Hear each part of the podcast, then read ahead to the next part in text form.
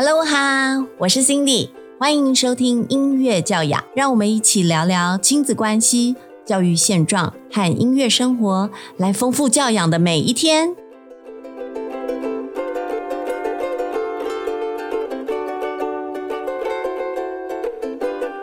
我是 Cindy，欢迎收听今天的音乐教养。今天要继续跟大家分享。哇哦！如果你的孩子加入学校的乐团之后，可以有什么样子的收获？上一次我们邀请到了有二十年管乐团指导跟指挥经验的金炳祥金老师，今天继续要跟金老师聊一聊参加学校乐团以后还有什么好玩的事情可以经历呢？我们欢迎金老师。嗨，大家好，开心又遇到大家。哎，金老师，孩子们加入乐团，一定不会希望整天只有练习乐器而已，对不对？对啊。他们还有特别期待什么事情？我们练乐器的目的就是要表演嘛，所以每一个表演对孩子们来说都会是一种，哎，这是我要接下来的目标，这样。所以呢，我们除了在学校呃演给每个同学听啊，我们还有很多的校际交流或者是音乐比赛。哦，所以交流跟比赛是两个重点呢。好，这些都是跟表演相关，对不对？没错。所以其实加入乐团有一个很重要的是，我们会有很多相关的表演机会哦。在校际交流这样子的表演啊，有时候可以出国。或者是我们到台湾的各各个县市去演出，然后像我们管乐团来说的话，我们台湾有很多很多的管乐团，然后会邀请国内外的各个团队一起去表演，所以对这方面的资源，我们台湾还是蛮好的。嗯，我有听说过台湾有一个很有名的管乐节，是嘉义管乐节嘛？对啊，每年的十二月底，大概是圣诞节到跨年之间，嘉义他们都会有一个嘉义管乐节。那这个嘉义管乐节是一个非常非常盛大的活动。好，就算我不是管乐的呃演奏的人，我其实每年的这个时间去嘉义走走看看，然后看看这些乐团，都非常的不错。然后它里面大概它的形式大概是什么样子？好想知道。它里面大概有像是管乐彩街啊，就是把那个喷水池那个文化路封起来，然后让所有乐团经过这样。然后我们如果是一般的观众去看的话，就可以在旁边看到一团一团边演奏边走过去，很像游行一样。哦，所以是游行式的表演。对，有一个是游行式的表演。嗯。然后另外呢，像一些国内外他邀请的一些很厉害的乐团啊，像是我们台湾的像优势管乐团呐，啊像国外的乐团，他们就会到他们的文化中心有那个室内的售。票的音乐会，像我们让学生乐团，或者是呃从日本或是从呃别的国家来的学生乐团啊，还有他们有那个室外的草地音乐会，就在那个中正公园跟文化公园，那人呢就可以你知道铺个。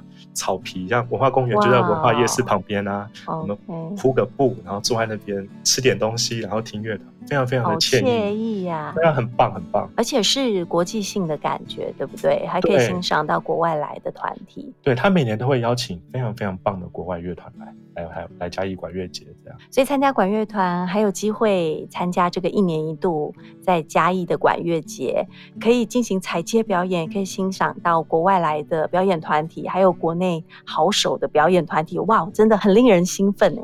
对啊，那除了嘉义管乐节之外，像是像我的成功高中，呃，我们也有出国去演出。那哦，最近好像很流行哦，不管是高中国中还是国小，很流行一个名词叫做校际交流，对不对？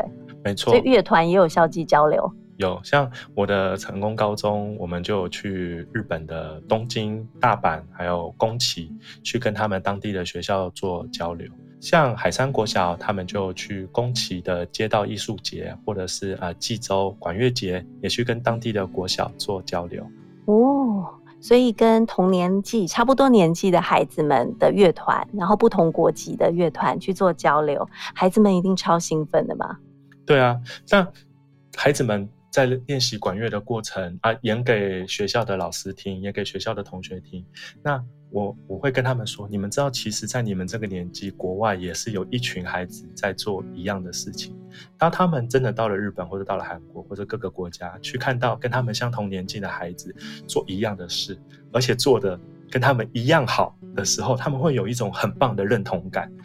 去跟他们交流的过程呢，我通常都会安排一个小时间，就是呃，孩子们要互相认识对方，可能准备一些小饼干或是一些饮料，那孩子们吃吃饮料，然后跟大家聊聊天，然后你可以就是留下 line 啊，留下各种联络方式，就是啊，我远在韩国的跟我一样演奏乐器的朋友，这很棒的。很棒哦，就是把交友的领域扩大到跟你有同样兴趣的，然后不同国籍的朋友。哇，这对孩子们来说是一个很无可取代的经验哎。像我们的家长都会跟孩子说，英文很重要。那国小生都不觉得英文很重要，因为我在在家在学校说中文就好。可是你真的到了国外去的时候，你就会发现。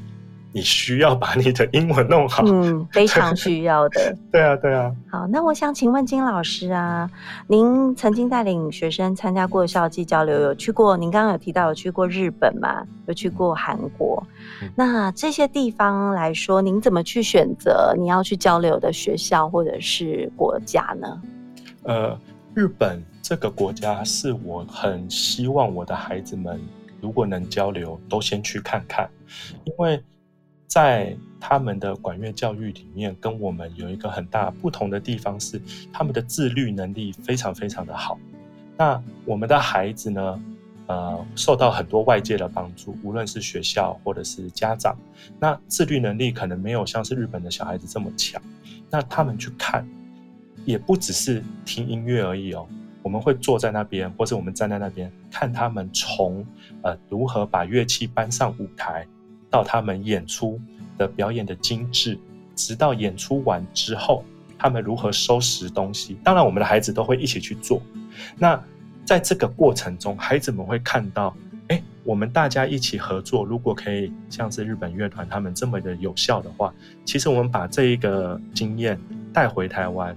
带到我们的乐团来，是可以给他们很多学习的。真的，由切身的观察，还有真正的合作上面去做学习，其实是可以学到最多的。小朋友也会越有感触，因为通常师长讲说你应该怎么做，他们可能会觉得那是应该要去做，可是不一定做得到。可是如果看到同年龄的孩子们，他真的这样子做，他们可能就这样子慢慢的内化起来了，对不对？对啊，他们会被感动。那个当下他会记得，他的身体跟他的脑袋会记得这件事情。那他回来就会去想，哎，为什么我现在在做这件事情？我的态度跟我的方式跟我看到的不一样。我改变了之后，我们的乐团会不会变更好？这个是孩子们很需要学习的。哇哦！那我真的觉得校际交流除了表演这件事情外，对于实际上日常生活的影响，可能更有很多是我们意想不到可以学习到的地方。哎，是啊。那想请问金老师，那一般家长对于孩子是不是要去参加校际交流这件事情，会不会有一些疑问，或者是常常会有担忧的地方？你可以跟大家分享。呃，就我所指挥的乐团。我非常非常希望家长跟我们一起去。嗯，以国小生来说，当然就是呃，假设我一个孩子要出出国，我们要去宫崎这个地方。其实，也许我这辈子不会想要主动去宫崎，对我可能可以主动去东京或大阪，但是我可以借着我们要去演出，我可能会花两天在演出上。那其他的参访行程或是旅游行程啊。那就等于是一个小小的家庭活动，它也不只是一个家庭，会有很多的家庭，所以我非常建议，如果孩家长们如果经费是允许的话，陪着孩子们一起去校际交流，然后他可以把他的经验跟你的经验套在一起，你们之间就会有很棒很棒的沟通。你今天演奏有没有很紧张？我看你在台上是不是很紧张？对，像这样子，然后他们就会说我没有紧张啊。然后啊，哪一个学校演的很好？他们之间就有很多很多的互动，所以我蛮喜欢这样共同美好的回忆。没错，没错。我一直在跟家长说，不要觉得你是把孩子交到乐团，你我我希望我们家长的感觉是我们是把音乐带到你家里面去。真的很棒的建议哦，就是。等于是家长跟孩子一起随着乐团共同去经历表演，还有旅游这一件事情，没错，一起有更多美好的回忆。对呀。好，那请问一下哦，在参加校际交流的孩子们当中啊，他们通常对整个行程的安排最兴奋的是哪里？是表演的那一刻吗？还是有没有其他的安排的活动？通常是他们最期待的目标，通常都是表演的那一刻了。那绝对是会很专注的去把表演这件事情尽力的做到最好。这个是在整个排练过程，可能这半年的排练过程，他都会非常非常非常期待这件事情。好，嗯，那当然演出不可能就是我们去假设五天，我们不可能五天都演出，我们可能会有两天演出。那其实孩子们只要跟朋友在一起，什么都好。OK，我看国小生跟团员们出门一起玩，可以一起。什么都好，晚上在房间里面一起聊聊天，喝喝饮料，什么都好。然后国小生很爱扭蛋，他们只要看到扭蛋机，就会一直去扭，我看他们就很开心。但是这些这些过程，重要的是这个过程，都会是他们人生里面一个很重要很重要的回忆。以以我来说好了，我从国小就参加管乐团，我是秀山国小管乐团的，我还记得。我国小毕业的那个时候，六年级的时候，我们是去美美西十四天，哇，印象深刻，好难得的经验耶。对我印象深刻，就是大概每一天做什么，我们还去了夏威夷，去夏威夷待了两天，然后我还有一天睡过。十四天含夏威夷还是 plus 两天？呃，十四天含夏威夷，西雅图夏威夷这样。我印象深刻，然后我们演出的当下还那个什么警警铃。防火警铃还被同学误触，还响了，非常糗。可是真的很好玩，我到现在都还记得。所以我会有一种，我会有一种呃，很很很棒的记忆在我的身体里面。无论是呃自己出糗，或是自己成功，那都是很棒的经验。嗯，太开心了，听到这样子的回忆。而且是那个金老师自己切身、自己小学时候的回忆，对不对？没错，就对你现在讲起来都还是感觉可以看到你那个眼神中的光芒。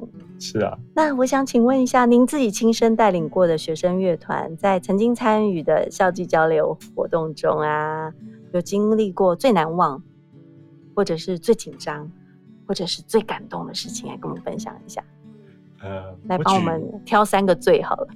我举一个例子好了，其实我最难忘跟最紧张的，就是我们成功高中的学生，好，我们去了日本，长笛第一天不见了，留在交流的学校，隔天护照不见了，留在饭店，第三天钱包不见了，留在车上，然后要回来的那一天，我们的制服的领结是统一保管，领结不见了，对，在在免税店。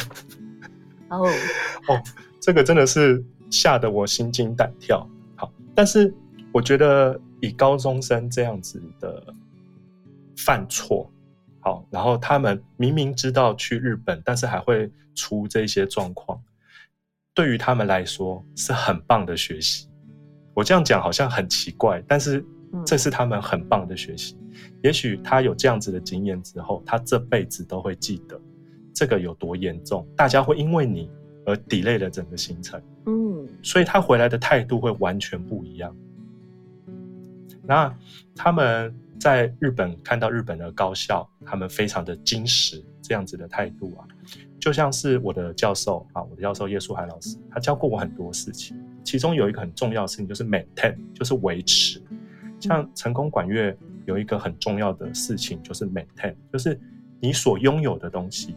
就是拥有了，不会不见，不会弄脏，不会弄坏。所以，我们乐团乐器很多是这样子的。就我们的大鼓是我高中的时候留下来的，现在跟新的是一样的。这种这样子的维持的态度，其实是我们去了日本看到日本人他们的高校生对于他们的乐器，对于他们的形式，也是这样子的态度。我觉得这个是很。很感动，可以让我们学习到，然后让我带回台湾的东西，这是很重要的学习耶。对啊，爱物喜物，然后继续延续下去。没错。然后像是国小好了，我们国小去那个宫崎街道艺术节，这个是一个很棒的节哦。它是有一天一整天把一条很大的马路封起来，你知道他们，我们就在旁边看他们日本人怎么封马路哦。他们在前两天哦，或是一个月以前就说这一天几点到几点会把马路封起来。他们的活动是十二点开始，可是我到了十一点都还看到车子在马路上走来走去，都没有舞台哦。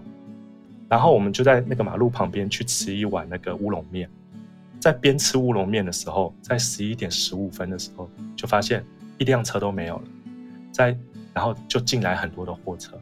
在十一点四十五分的时候，就架起了五个舞台，是可以把整个乐团放上去这么大的舞台，用三十分钟就架完。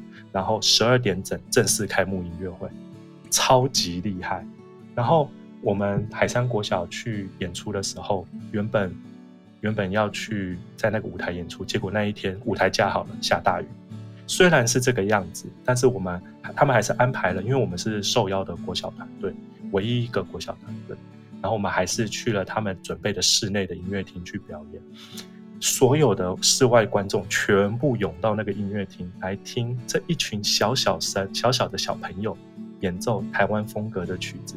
当然，我们有设计一些很有趣的桥段。我们演奏一首曲子叫做《童外》，啊，我会发一些我们小时候玩的玩具，像是那个蝉。你知道那个 go go go 那个蝉的声音，嗯嗯嗯，对，然后发给所有的观众，让他们跟我们一起在这个音乐里面一起演奏。因为他们的主办人就是景韶老师啊，就演奏完了之后，还来后台跟我们致意说：“你们台湾来的国小团非常非常棒。”这样，这是我很感动，很感动。我们小学生可以做到这么好的国民外交。好感动耶！很谢谢金老师跟我们分享了这么多，孩子们加入学校乐团后，有参加校际交流的机会，在校际交流中还可以学习到什么难忘的回忆，这些都是很难得的经验哦。那我想在节目的最后，请金老师给正在让自己的孩子接触和学习音乐的家长们一些建议。家长们应该如何支持孩子在音乐和课业中去取得平衡呢？呃，给各位家长建议是，让孩子们首先注重他的时间管理，因为时间这件事情在音乐里面其实是一样的，我们大家都要在同样的时间演奏。我们都说音乐是时间的艺术，那。在音乐里面学习到的时间管理，在他们生活上也应该要控制好。比如说，我应该要花多少时间完成我的课业，我可以花多少时间练习我的乐器。那家长常常的提醒他们、鼓励他们，对他们来说是很有帮助。那在我乐团里面呢，除了时间管理很重要以外，我们还非常非常要求大家孩子们就是一定要有礼貌。有礼貌这件事情就是尊重。我今天对音乐很尊重，所以我可以演奏的很好听。那我对人对事也会非常的尊重。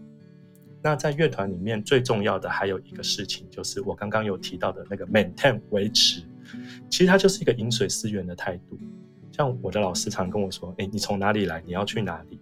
你你得到这一些乐器，你要带着这些乐器去表演去演奏。”你就应该要善用它，好好的利用它。那家长看到孩子们有在好好的对待他的乐器，好好对待他的音乐，他的心情培养都会是很棒的。那进而在他的课业，在他的生活，一样是会很有帮助的。哇哦，谢谢金老师跟我们分享了这么多。其实音乐真的是陪伴我们每一个人一辈子的好伙伴哦。就是不管是学习，或是练习乐器，或是欣赏音乐，我觉得都很希望音乐就是融入在我们每天每天的生活当中，不只是只有陪伴孩子，呃，可能是课业之余的小小娱乐而已。是，好，非常谢谢金老师跟我们分享了这么多关于乐团可以学习到的事情，谢谢您，谢谢 Cindy，谢谢大家，谢谢。